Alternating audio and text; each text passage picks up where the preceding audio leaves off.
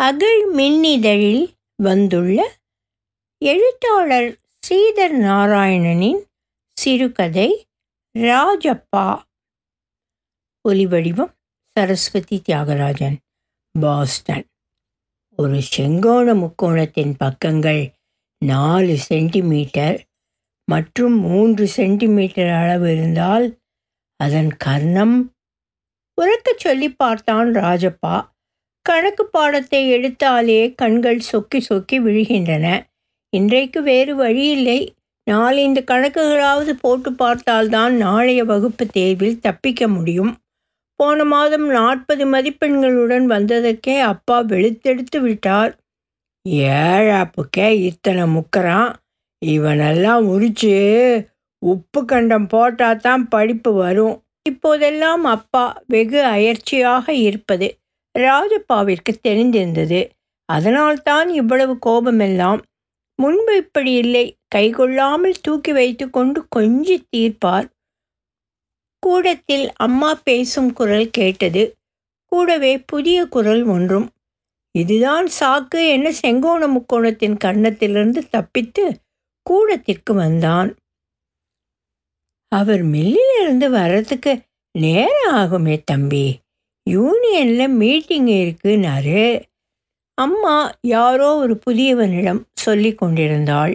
இந்த யூனியன் மீட்டிங்குகள் வேறு இப்போதெல்லாம் அடிக்கடி வைத்து விடுகிறார்கள். அப்பா தினமும் லேட்டாகத்தான் வருகிறார். போன வாரம் மில் ஊழியர்களெல்லாம் பெரிய ஊர்வலம் கூட போனார்கள். புது கம்பெனி மில்லை எடுத்து கொண்டு விடுமாம். கோத்தியல்லா என்று சொல்லி பார்த்தான் ராஜப்பா. கணக்கு தேற்றம் போல அந்த பெயரும் நாக்கில் சுழுக்கு விழுந்தது போல திக்கி திக்கித்தான் வந்தது. ஊர்வலம் அவர்கள் தெரு வழியேதான் போனது. கோபால் மாமாவோடு அப்பாவும் சைக்கிளை தள்ளிக்கொண்டு போய்கொண்டிருந்தார். ராஜப்பாவும் அம்மாவும் வீட்டு வாயிலில் நின்று பார்த்து கொண்டிருந்தார்கள். அவன் உற்சாகமாக கையாட்டினான். கோபால் மாமா பதிலுக்கு சிரித்தபடி கையாட்டினாலும் அப்பா அவனும் அம்மாவும் நின்று கொண்டிருப்பதை கண்டும் காணாததும் போல போய்விட்டார். அவர்களை பார்த்தால் சிரித்து கிரித்து வைக்க வேண்டுமே என்பது போல முகத்தை நேராக வைத்து கொண்டு கையை தூக்கி கோஷம் போட்டு கொண்டு போனார். கூடத்தில் அம்மாவின் எதிரில் சற்றே கூச்சத்துடன் நின்று கொண்டிருந்த புதியவனை பார்க்க வித்தியாசமாக இருந்தது. வரம்பில்லாமல் வளர்ந்து கிடந்த தலைமுடியும் தாடியுமாக ஒரு சோகையான தோற்றத்தில் இருந்தான். சற்றே கூன் போட்ட முதுகு, உடைகள் நெடுநாள் பயணம் செய்திருந்ததை காட்டின. அம்மாவின் அசைவில் புதியவன் மீது ஒருவித ஒவ்வாமை தெரிந்தது. ஆனால் அவன் அதையெல்லாம் பற்றி எதுவும் புரியாதவன் போல ஒடுங்கிய பரிதாபமான தோரணையில் பார்த்து கொண்டிருந்தான். சட்டையின் பைமுனை கிழிந்திருந்தது. விழிகளில் சோர்வு. அம்மா சற்றே உபசரணையாக உட்காரேன் தம்பி என்றாள். அரைவாயிலில் நின்றிருந்த ராஜப்பா அம்மா அவனை திரும்பி பார்த்ததும் சட்டென அவள் அருகில் சென்று நின்று கொண்டான். திருப்பதி அத்தைன்னு சொல்வார்ல அப்பா, அவங்க பையனா என்றாள் அம்மா பொதுவாக. அப்பாவிற்கு தூரத்து உறவு வகையில் ஒரு அத்தை திருப்பதியில் இருப்பது ராஜப்பாவிற்கு தெரியும். ஆனால் இதுநாள் வரை அவர்களின் உறவு என யாரும் மதுரைக்கு வந்ததில்லை. ஸ்டூலில் அமர்ந்தவன் ராஜப்பாவை நிமிர்ந்து பார்த்து, என்ன படிக்கிற என்றான். குரல் லேசாக திக்கியபடி தீனமாக ஒலித்தது. 7 என்றான் ராஜப்பா. புதியவன் நிமிர்ந்து அம்மாவை பார்த்து, இங்கே தான் ஃபென்னருக்கு டெலிவரி கொடுக்கலாம்னு வந்தேங்க. 2 ரேடியன் டியூப் நேற்று நைட்டே வந்து ஆரப்பாளையத்தில் ஒரு ஹோட்டலில் தங்கிட்டேன். இன்றைக்கி காலையில் டெலிவரிக்குன்னு ஆட்டோவில் போயிட்டுருந்தேன். கோச்சடையாண்ட சிக்னல் கிட்ட நின்று ஆட்டோ எடுக்க மாட்டேன்னுச்சு. கொஞ்சம் ஓரமாக போட்டுக்கிறேன்னு தள்ளுங்கள்னு சொன்னான். இறங்கி பிடிச்சி தள்ள சொல்ல திடீர்னு ஆட்டோக்காரன் அப்படியே வண்டியை கிளப்பிட்டு ஓடிட்டான். பொட்டி, துணி, பர்ஸு, பணமெல்லாம். குரல் கம்மியது. டெலிவரிக்குன்னு வச்சிருந்த ரேடியன் டியூப் பாக்கெட்லாம் அப்படியே போயிட்டுது. என்று சொல்லிவிட்டு நிறுத்தி கொண்டான். இடையிடையே திக்கும்போது தாடியை மீறி கழுத்து நரம்புகள் புடைத்து எழுவதை பார்க்க ராஜப்பாவிற்கு பரிதாபமாக இருந்தது. அம்மா அதிர்ச்சியில் இயல்பாக கையால் வாயை மூடிக்கொண்டாள். காலையிலேருந்து நடந்து நடந்து சுற்றி அலைஞ்சிட்டேன். அதான் மாமா கிட்ட கேட்டுட்டு எப்பக்கா வருவார். ராஜப்பாவிற்கு வந்தவன் சொன்னதில் பர்ஸை தொலைத்து விட்டான் என்பதை தவிர வேறு எதுவும் புரியவில்லை. என்ன தம்பி இப்படி சொல்கிறீங்க? போலீஸுக்கு போனீங்களா? அம்மா சன்னமான குரலில் கேட்டாள். கம்பெனி கார்டு இல்லாமல் கம்ப்ளைண்ட் எடுக்க மாட்டேன்னுட்டாங்க. எல்லாம் தான் தொலைஞ்சு போச்சே என்றான். அப்போ நைட்டு ஊருக்கு போய் நாளைக்கு ஆஃபீஸில் சொல்லிட்டு கூட்டிகிட்டு வரணுங்க்கா. மாமா வர ரொம்ப லேட் ஆகுமா என்றான். வாக்கியத்தை முடிப்பதற்குள் கண்களிலிருந்து கண்ணீர் வழிந்து விட்டது. அவசரமாக துடைத்து கொண்டு நிமிர்ந்து பார்த்தான் புதியவன். அப்பா எப்போ வருவார் என கோபால் மாமாவிடம் ஃபோன் செய்து கேட்கலாம். செக்யூரிட்டி கவுண்டரில் தான் இருப்பார். இந்நேரத்தில் ஆச்சி வீட்டில் ஆச்சி மட்டும் இருந்தால் போட்டுக்காத்தா என்று பூட்டப்பட்டிருக்கும் ஃபோன் டயலுக்கான சாவியை எடுத்து கொடுத்து விடுவார். ஆனால் அங்கே வேறு யாராவது குடும்பத்தார் இருந்தால் நிறைய கால் போயிடுச்சு இந்த மாதத்துக்கு என்று சுருக்கென சொல்லி ஆச்சியை அமர்த்தி விடுவார்கள். அம்மாவின் முகம் சுருங்கிவிடும். காலையில் அப்பா சைக்கிளை பங்க்சர் பார்க்க கடையில் விட்டுவிட்டு போயிருந்தார் என்பது ராஜப்பாவிற்கு சட்டென நினைவிற்கு வந்தது. கோபால் மாமாவுடன் டபுள்ஸில் தான் மில்லுக்கு போயிருந்தார். நான் வேணா ஜஸ்டின் கடையிலேருந்து சைக்கிள் எடுத்துட்டு மில்லுக்கு போய் பார்க்கவா? அம்மாவின் காதுகளுக்கு மட்டும் கேட்கும்படி கிசுகிசுதான். அம்மா என்ன சொல்வதென தெரியாமல் பார்த்தாள். ராஜப்பா வேகமாக அறைக்குள் போய் அவசரத்திற்கு தொங்கவிட்டிருந்த பள்ளி சீருடை சட்டையையே எடுத்து போட்டுக்கொண்டு கிளம்பினான். அம்மா எதுவும் குடிக்கிறியா, காப்பி போடவா என்று புதியவனிடம் கேட்பது காதில் விழுந்தது. கிட்டத்தட்ட அம்மாவின் உயரத்துக்கு வந்துவிட்டிருந்தாலும் சைக்கிளை சீட்டிலிருந்து கொண்டு மிதிப்பது ராஜப்பாவிற்கு சற்று சிரமம்தான். முன்னாடி பாருக்கு நகர்ந்து பெடல் மீது நின்றபடி 2 சுற்று அழுத்திவிட்டு சீட்டில் உட்கார்ந்து கொள்வான். பெடல்கள் 2 சுற்று சுற்றி முடித்ததும் மீண்டும் பெடல் மீது ஏறி நின்று கொண்டு 2 மிதி. செக்யூரிட்டி கூண்டில் இருந்த கோபால் மாமா இவன் சைக்கிளை பறக்க பறக்க விட்டு கொண்டு கேட்டிற்குள் நுழைந்ததை பார்த்ததுமே அப்பாவிற்கு ஃபோன் அடித்து விட்டார் போல. தத்தி தத்தி சைக்கிளை நிறுத்திவிட்டு ஸ்டாண்ட் போட்டு நிறுத்திவிட்டு செக்யூரிட்டி கூண்டுக்கு வந்ததும் மாமா ஃபோன் ரிசீவரை இவனிடம் கொடுத்தார். உருட்டி பிரட்டி வீட்டிற்கு வந்த புதியவனின் கதையை விவரித்ததும் அப்பா, திருப்பதி அத்தையா அருளா வந்திருக்கான், இரு வரேன் என்று சொல்லிவிட்டு ஃபோனை வைத்தார். 5 நிமிட இடைவெளியில் அப்பா வெளியில் வந்தபோது அதே களைப்புடன் தான் காணப்பட்டார். கூடவே இவன் எதுக்கு சைக்கிளை மிதித்து கொண்டு வந்திருக்கிறான் என்கிற கவலையும் தெரிந்தது. மில்லில் ஆட்குறைப்பிற்கான வேலைகள் போய்கொண்டிருப்பதாக ராஜப்பாவின் நண்பர்கள் மத்தியில் பேச்சு ஓடிக்கொண்டிருந்தது. வீட்டில் அப்பாவும் அம்மாவும் சற்று கவலையோடு பேசி கொண்டாலும் ராஜப்பா வந்ததும் நிறுத்தி கொண்டு விடுவார்கள். யார் வந்திருக்காங்கன்னு அருளா என்றார். ஆம்பா என்று அவசரமாக சொன்னவன் சற்று சுதாரித்து கொண்டு, தெரியலப்பா, உங்கள் அத்தைன்னு சொல்வீங்களே அவங்க மகனா, ஏதோ பர்ஸெல்லாம் ஆட்டோவோட போயிடுச்சுனார், திக்கி திக்கி அழுதுகிட்டே சொன்னார்ப்பா. ராஜப்பாவின் குரலில் அவன் அறியாமலே லேசாக அழுகை எட்டி பார்த்தது. அப்பா கண்களை சுருக்கி அவனை பார்த்தார். என்னங்கிறானா இப்போ? ஆச்சி வீட்டிலேருந்து அம்மாவை ஃபோன் பண்ண சொல்ல வேண்டிதானே, பெரிய மனுஷன்னு ஒன்று அனுப்பி வச்சிருக்காளாக்கும் என்றார். குறிந்து அவன் கால்களை பார்த்தவர், செருப்பு கூட போடாமல் சைக்கிளை மெரிச்சிட்டு வந்திருக்க நீயே என்றார் பற்களை கடித்து கொண்டு. உள்ளே நடந்து கொண்டிருந்த யூனியன் கூட்டத்திலிருந்து உரத்த குரல்கள் வந்து கொண்டிருந்தன. அப்பா கையை திரும்பி வாட்சை பார்த்து கொண்டார். நைட்டே ஊருக்கு போகிறானாமா நிமிர்ந்து ராஜப்பாவின் முகத்தை பார்த்தார். அவன் முகம் முழுவதும் விரித்து அப்பாவின் முகத்தையே பார்த்து கொண்டிருந்தது. சட்டைப்பையில் சற்று துழாவியவர் செக்யூரிட்டி கூண்டில் இருந்த கோபால் மாமாவிடம் சென்று பேசி அவரிடமிருந்தும் கைமாற்றியதை சேர்த்து ராஜப்பாவின் சட்டைப்பையில் திணித்தார். ஜாகிரதையாக கொண்டு போய் அம்மாட்ட கொடு என்று சொல்லிவிட்டு திரும்பி மீட்டிங்க்கு போய்விட்டார். ராஜப்பா சைக்கிளில் சரியாக ஏறினானா என்பதை கூட கவனிக்கவில்லை. அப்பாவை பார்த்துவிட்ட தெம்பிலோ என்னவோ ராஜப்பா லாவகமாக சைக்கிளில் தாவி ஏறிக்கொண்டு வீட்டிற்கு விட்டான். வீட்டிற்குள் நுழைந்தால் புதியவன் கூடத்து தரையில் அமர்ந்திருக்க எதிரில் தட்டு போட்டு உப்புமா பரிமாறப்பட்டிருந்தது. தண்ணீர் குடித்து கொண்டிருந்தவன் ராஜப்பா வருவதை பார்த்ததும் குடிப்பதை நிறுத்திவிட்டு மாமா வந்துட்டாரா என்றான். ராஜப்பாவிற்கு இன்னமும் பரிதாபமாக இருந்தது. மீட்டிங் முடிய லேட்டாகும் போல என்றான். ராஜப்பா தலையை குனிந்து கொண்டு வாய் நிறைய தண்ணீரும் திக்கலுமாக புதியவனுடைய பதட்டம் ராஜப்பாவிற்கு இன்னமும் பரிதாபமாக இருந்தது. சமையல் உள்ளுக்குள் போன போது அம்மா வலை அலமாரியில் ஏதோ டப்பாவை எடுத்து கொண்டிருந்தாள்.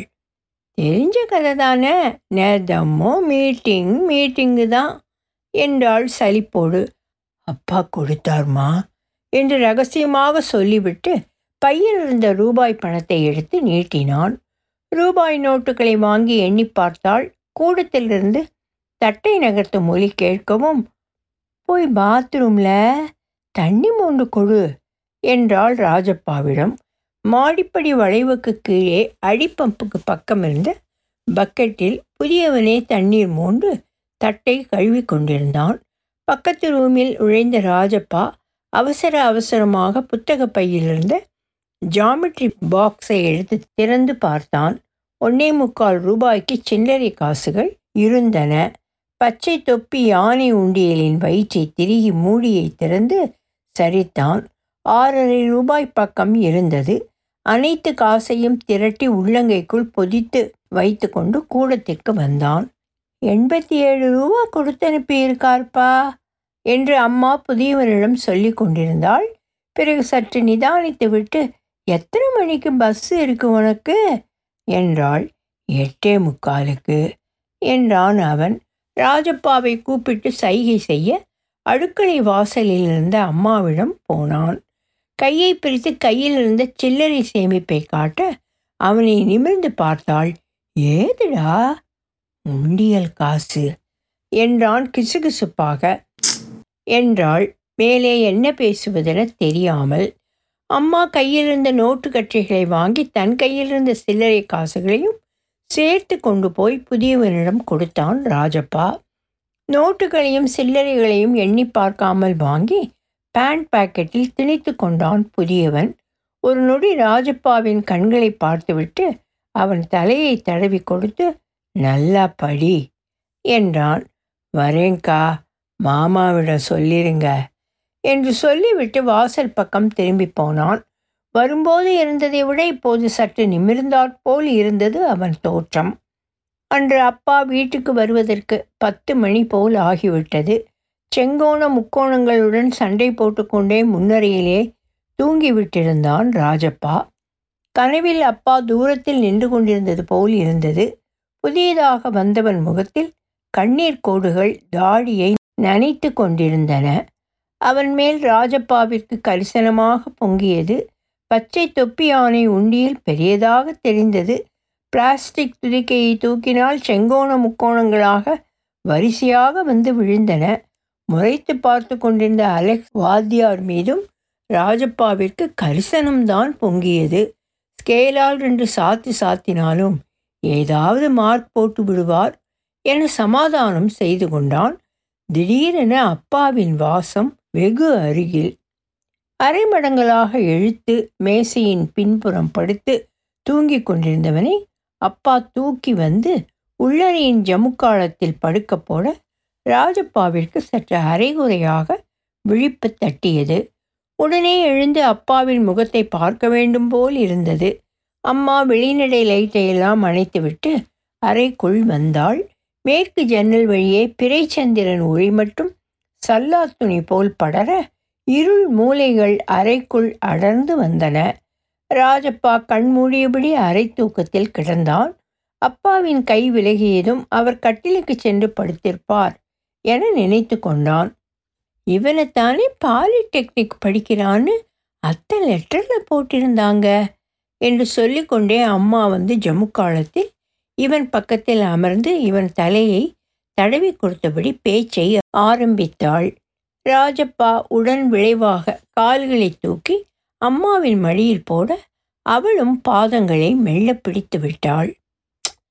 அது மூத்தவன் அருள், இவன் ரெண்டாமவன் ஆனந்துன்னு நினைக்கிறேன், திக்கி திக்கி பேசினான்ல என்றார் அப்பா.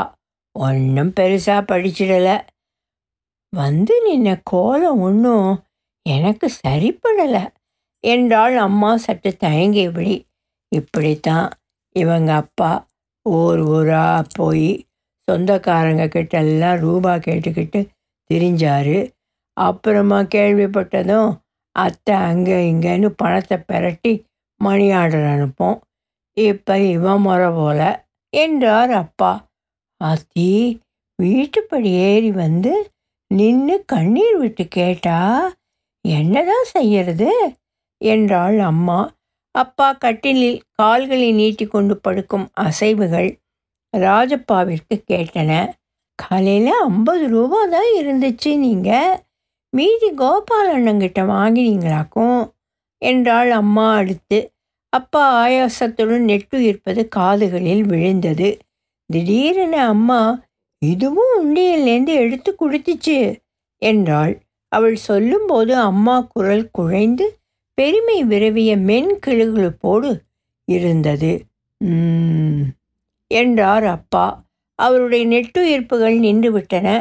5-6 நொடிகள் கழித்து, நாம் கல்யாணத்துக்கு திருப்பதி போனப்ப இது வயசில் தானே அந்த 2ஆம் பையன் இருந்திருப்பான் என்றாள் அம்மா. அப்பா பதிலேதும் சொல்லவில்லை. சில நொடிகளின் இடைவெளிக்கப்புறம், ராஜப்பா எவ்வளோ கொடுத்தான் என்றார். அவர் குரல் தாழ்ந்து நெகிழ்ந்து இருந்தாலும் அதில் அந்த அயற்சி இல்லை.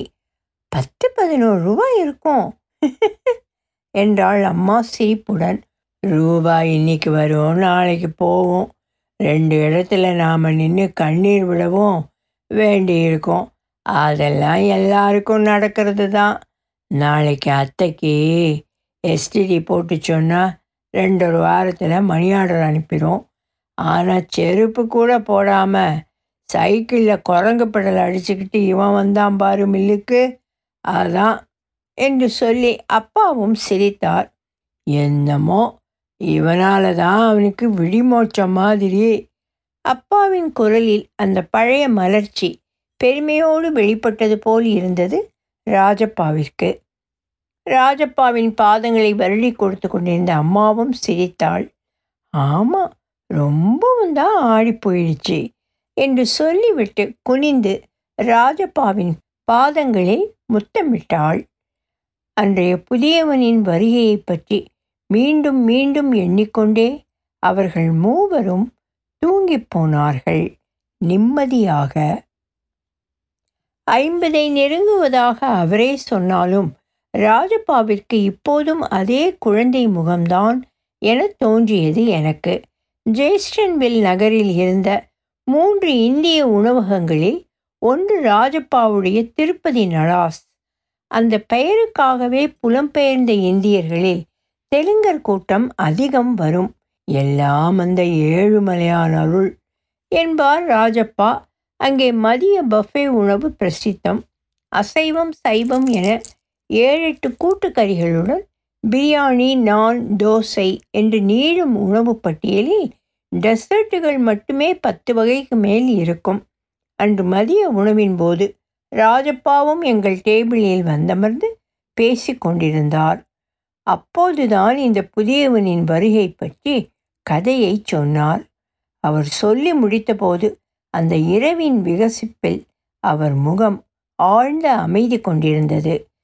எனக்கு அந்த சிறு சம்பவமும் அதை ராஜப்பா விவரித்த விதமுமே போதுமானதாக இருந்தது.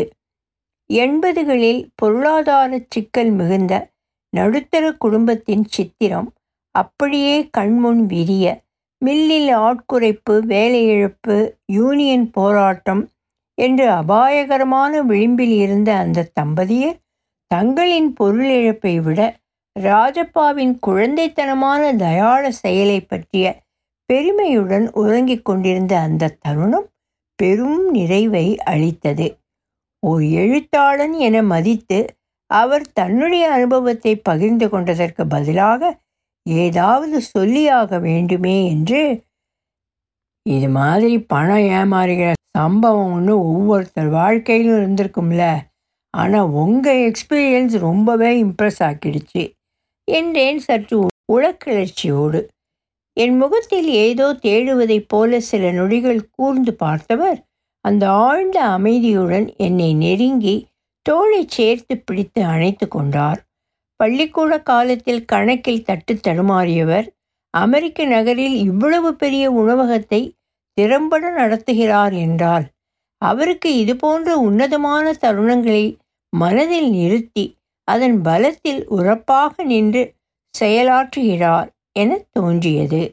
அவர் முகம் மட்டுமல்ல, அவரை சுற்றியே அந்த செரினிட்டி தன்மை விரிய படர்ந்திருந்தது போல் இருந்தது எனக்கு. அப்புறம் திருப்பதி அத்தைக்கு ஃபோன் பண்ணி கேட்டிங்களா, ரூபா அனுப்பிச்சாங்களா என கேட்டேன். அந்த காலத்தில் 100 ரூபாய் என்பது அந்த குடும்பத்திற்கு எவ்வளவு பெரிய தொகை எனக்கு புரிந்திருந்தது. என் கேள்வி அவருடைய மோன நிலையை சற்று கலைத்தது போல் ஒரு திடுக்கிடல். எதையோ கஷ்டப்பட்டு நினைவுபடுத்தி கொள்வது போல் நெற்றியை சுருக்கினார். இல்லை, ஃபோன் பண்ணலை என்றார். 2 நொடிகள் நீண்டன. அத்தை அப்புறமா ஃபோன் பண்ணாங்க, 6-7 மாதம் கழித்து என்றார். அவர் தொடர்ந்து பேசுவார் போல் இருந்ததால் நான் காத்திருந்தேன். அப்பா அங்கே அத்தை வீட்டுக்கு வந்துட்டு போனதை சொல்ல ஃபோன் பண்ணாங்க. நாங்கள்லாம் 2 நாளாக அப்பாவை மதுரையில் காணலைன்னு தேடிட்டு இருந்தோம். அவருக்கு வேலை போய் 4 மாதம் ஆகிட்டு இருந்தது அப்போ என்று சொல்லி நிறுத்திவிட்டார். அதற்குள் அவர் நெற்றிச் சுருக்கங்கள் நீங்கி அவருடைய முகம் பழைய மோன நிலைக்கு திரும்பிவிட்டது. மேற்கொண்டு அந்த உரையாடல் தொடராது என எனக்கு புரிந்துவிட்டது. மெல்ல முன்னகர்ந்து நான் அவர் தோளை சுற்றி அணைத்து கொண்டேன். ஒலி வடிவம் சரஸ்வதி தியாகராஜன், பாஸ்டன்.